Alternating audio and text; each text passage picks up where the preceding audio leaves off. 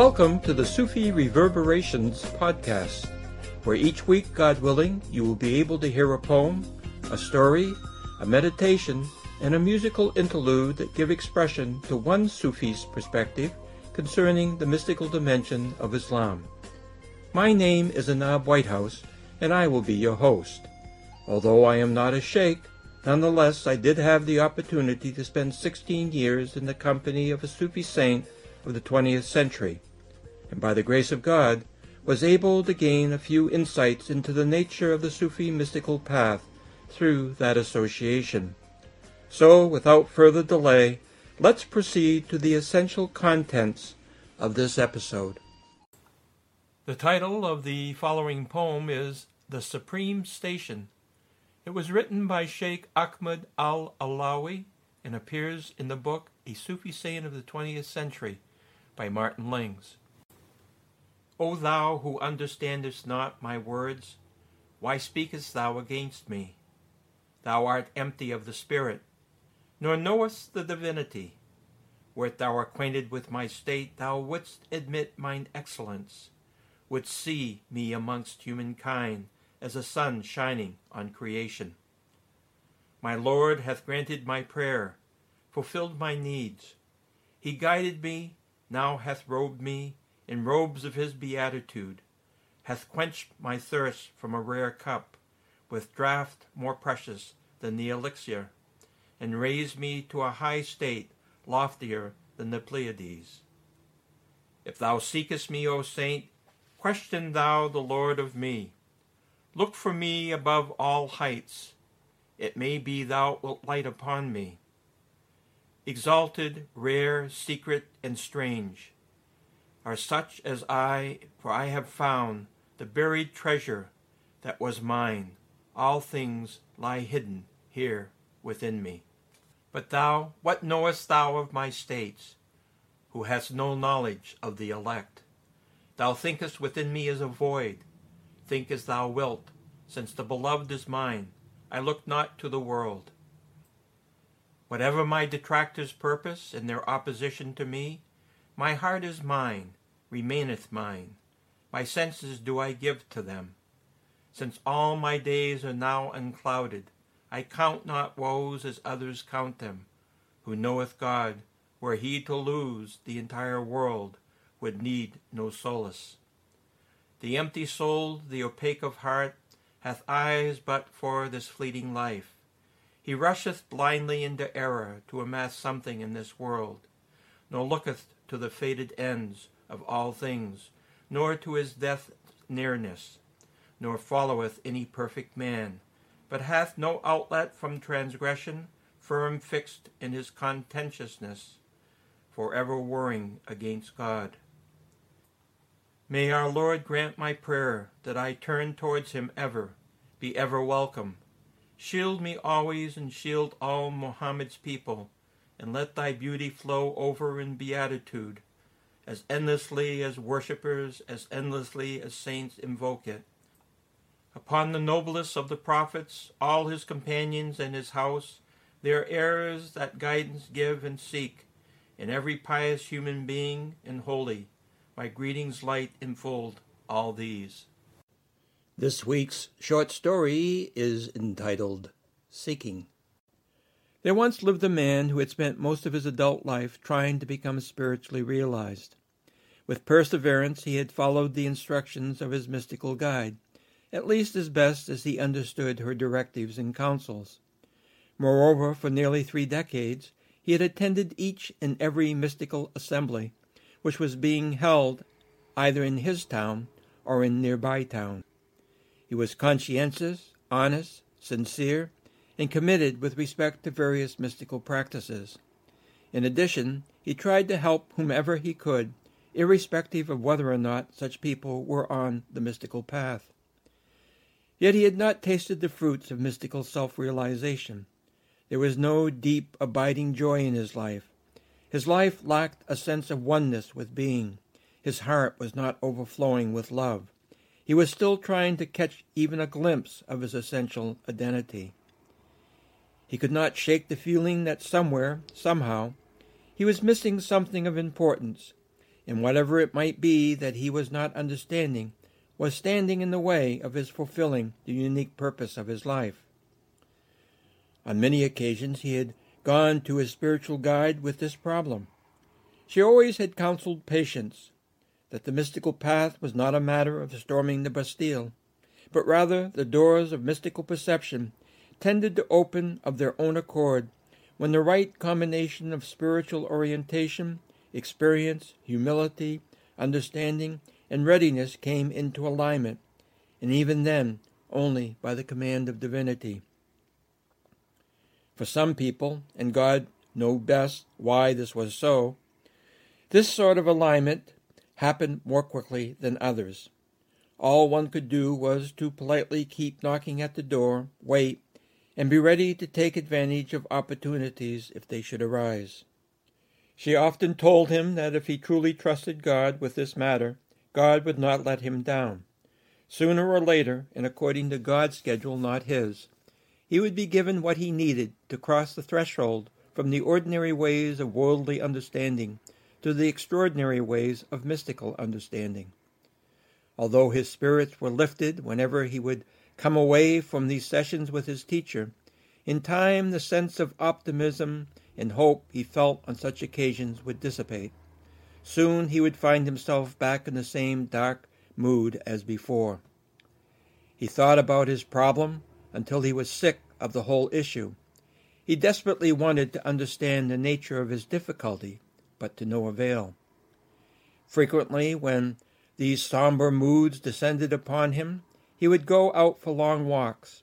He found that walking both helped him put things in perspective as well as tired him out so he could sleep soundly without being restless with respect to his spiritual condition. One day, when he returned home from work in the early evening, the weather was so pleasant he decided to go for a long walk.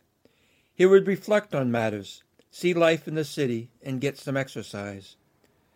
As far as life in the city was concerned, the walk was relatively uneventful.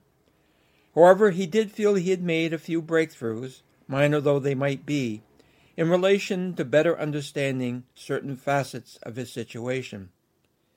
Whenever these sorts of mini revelations occurred, his spirits were buoyed. He would often softly hum songs to celebrate his small victories of insight and understanding. He was casually walking along, humming, when he saw a woman on her hands and knees crawling about from place to place, beneath a light standard in the park. Presumably, she had lost something or other. Feeling in an expansive mood, the man decided to stop and see if there was anything he could do to be of assistance. When he reached the light pole, he asked, Are you looking for something? The woman looked up briefly at the man and then peered back at the ground, continuing on with what she had been doing. Finally, she said, I've lost my keys. Don't ask me how it happened, she said with a trace of embarrassment, but I've lost my keys. Would you like some help? the man offered. She looked at him again, this time with a certain weariness and as she was about to say something, he held up his hand. The man explained, I understand the concern you may have, but if you will look around you, you will see there are a fair number of people in the park relatively close by, and consequently, I think you are safe. The woman raised herself while still on her knees, so she became somewhat upright. She quickly surveyed the park and nodded her head in agreement. Smiling, the woman replied, well, I, I apologize for being cautious, but in answer to your question, yes, I would like some help. The man got down on his knees and began helping the woman look for her keys. As he became engaged in the process of scouring the ground, asked for a description of the keys. The woman provided the information. Since the key chain being described was rather large, with many keys and a few other small items on it, he felt they ought to be able to locate the missing keys in short order. As the search progressed, From time to time, the man would ask various questions, as a way of breaking the silence as well as being friendly.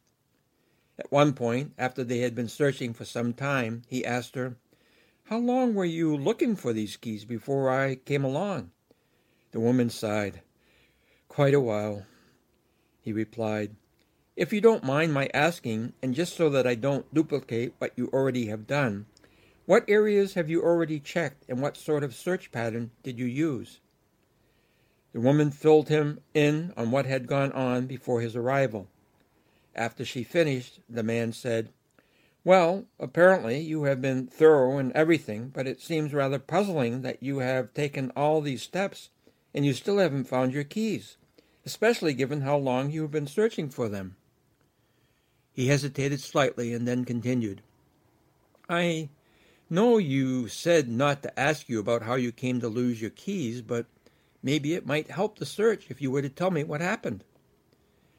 Remembering the touch of embarrassment accompanying the woman's earlier request for him not to ask how she had lost her keys, he quickly added, Even if the circumstances were somewhat foolish, I promise not to pass judgment. After all, we all do silly things which often land us in various predicaments. The woman appeared to be thinking about what he said as she moved about beneath the light standard. Well, she eventually said, I was on the other side of the park. It was dark, and I was trying to get something out of my purse, but I couldn't see what I was doing. That part of the park is right near the street, and there was a lot of noise. I think the keys dropped out of my purse, but because of the noise, I didn't notice them dropping. It was only when I got over here and began searching my purse in order to get them ready for unlocking my car that I noticed they were missing. The man stopped what he was doing and looked over at the woman. I, am sorry, he said. I must have misunderstood you. Did you say that you lost your keys on the other side of the park? Yes, she said, rather shyly. Then why in God's name are you looking for them here? he inquired. In a manner which seemed to suggest everything made perfect sense, she retorted, Because there's light here. There's no light over there in that area of the park. The man stood up, shaking his head in dismay. In other words, you have been wasting my time looking here for keys which are lost somewhere else just because there is light in this location? The woman rose as well from her kneeling position.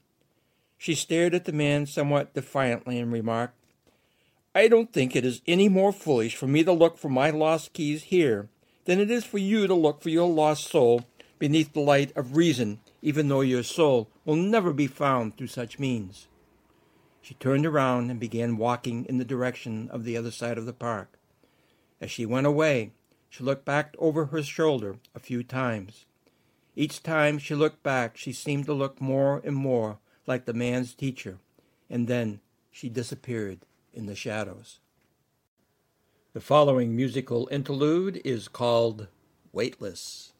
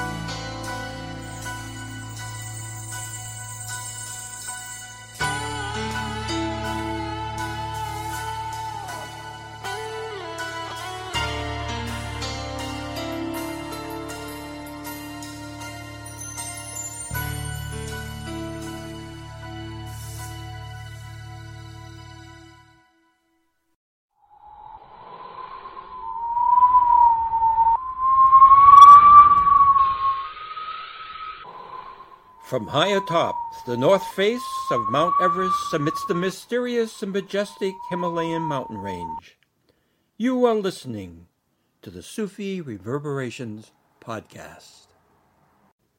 Today's meditative essay is titled Jamal Jalal.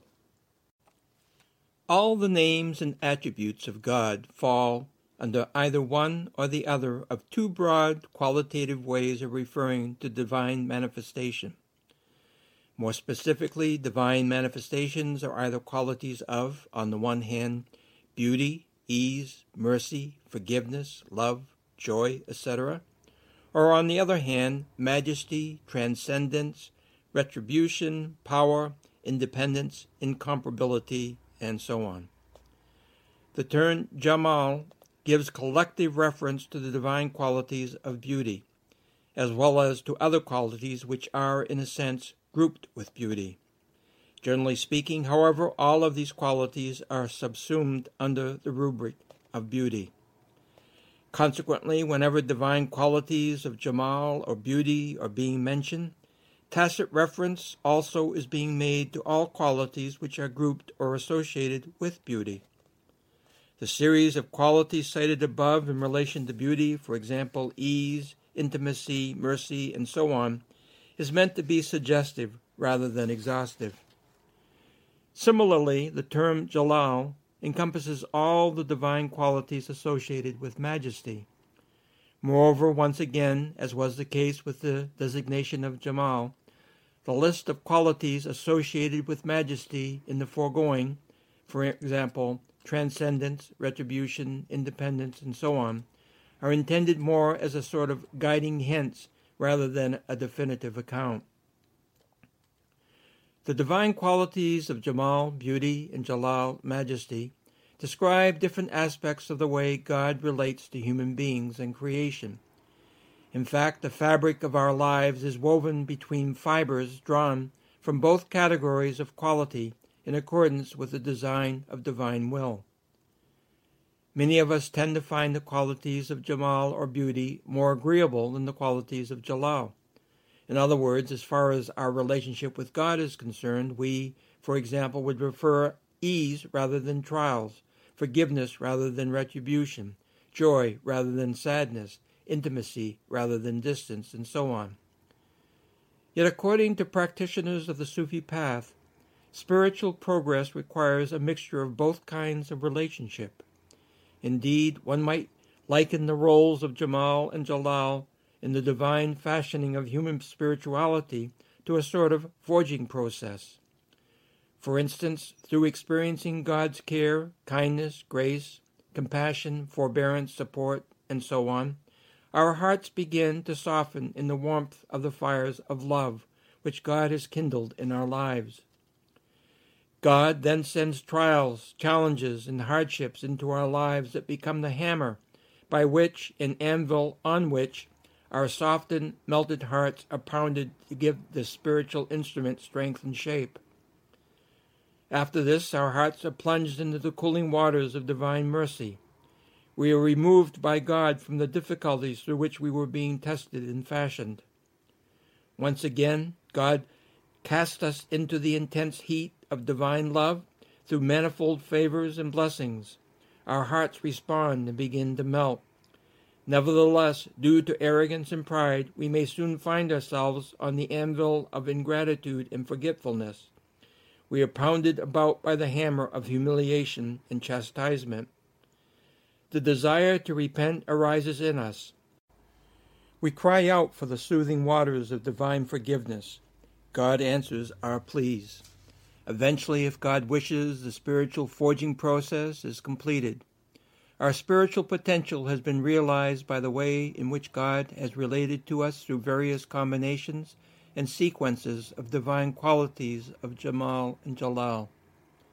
These qualities do not necessarily have to alternate in order to achieve the divine purpose with respect to helping us to realize our spiritual potential. Sometimes God relates to us through compassionate severity, in which qualities of Jamal are being manifested more intensely than our qualities of Jalal. Or on other occasions, God may relate to us through severe compassion, as qualities of majesty have ascendancy over qualities of beauty, although the latter qualities are active and present in various ways and degrees. God brings into our lives unique combinations of beauty and majesty in order to provide each of us with the best opportunities for, if God wishes, making spiritual progress in realizing our essential capacity and identity. Whether or not we are inclined to try to take advantage of these opportunities is up to us. Whatever the character of the events coming into our lives, whatever ratio of Jamal and Jalal to which these events give expression, Sufi masters encourage us to remember that the events, both internal and external, of our lives are the media through which God is communicating with us. Moreover, this communication is not arbitrary, whimsical, or a game. According to practitioners of the Sufi path, we will not realize our true identity and essential capacity until we have certain kinds of experience involving the majestic, rigorous, and severe dimensions of divinity. Experiencing only qualities of beauty will retard our spiritual development.